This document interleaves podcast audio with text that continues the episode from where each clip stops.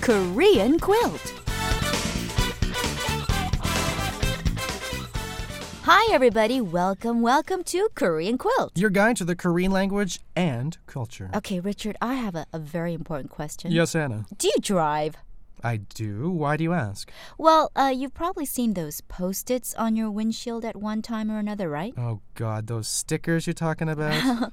Well, the word for those post its in Korea is dakji, but it also happens to be the word for fine, as in the parking variety. oh, I didn't know that. Dakji, eh? Yeah, but anyway, today we're going to be taking a look at parking Korean.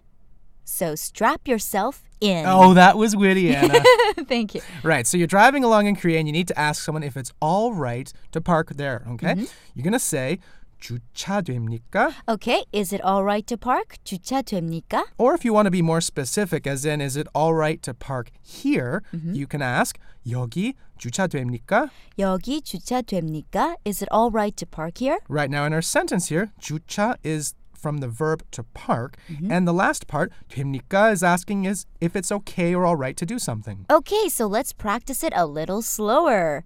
여기 주차 됩니까? Is it okay to park here? Right, 여기 주차됩니까? And more naturally, 여기 주차 됩니까? 여기 주차됩니까? So the next time you're out driving and want to make sure it's okay to park without receiving a dakji, just ask today's phrase and you'll be fine. Exactly. That's it today for that's it for today, folks. We'll be back tomorrow with more fun in the sun, so join us then. okay, bye everybody. See ya.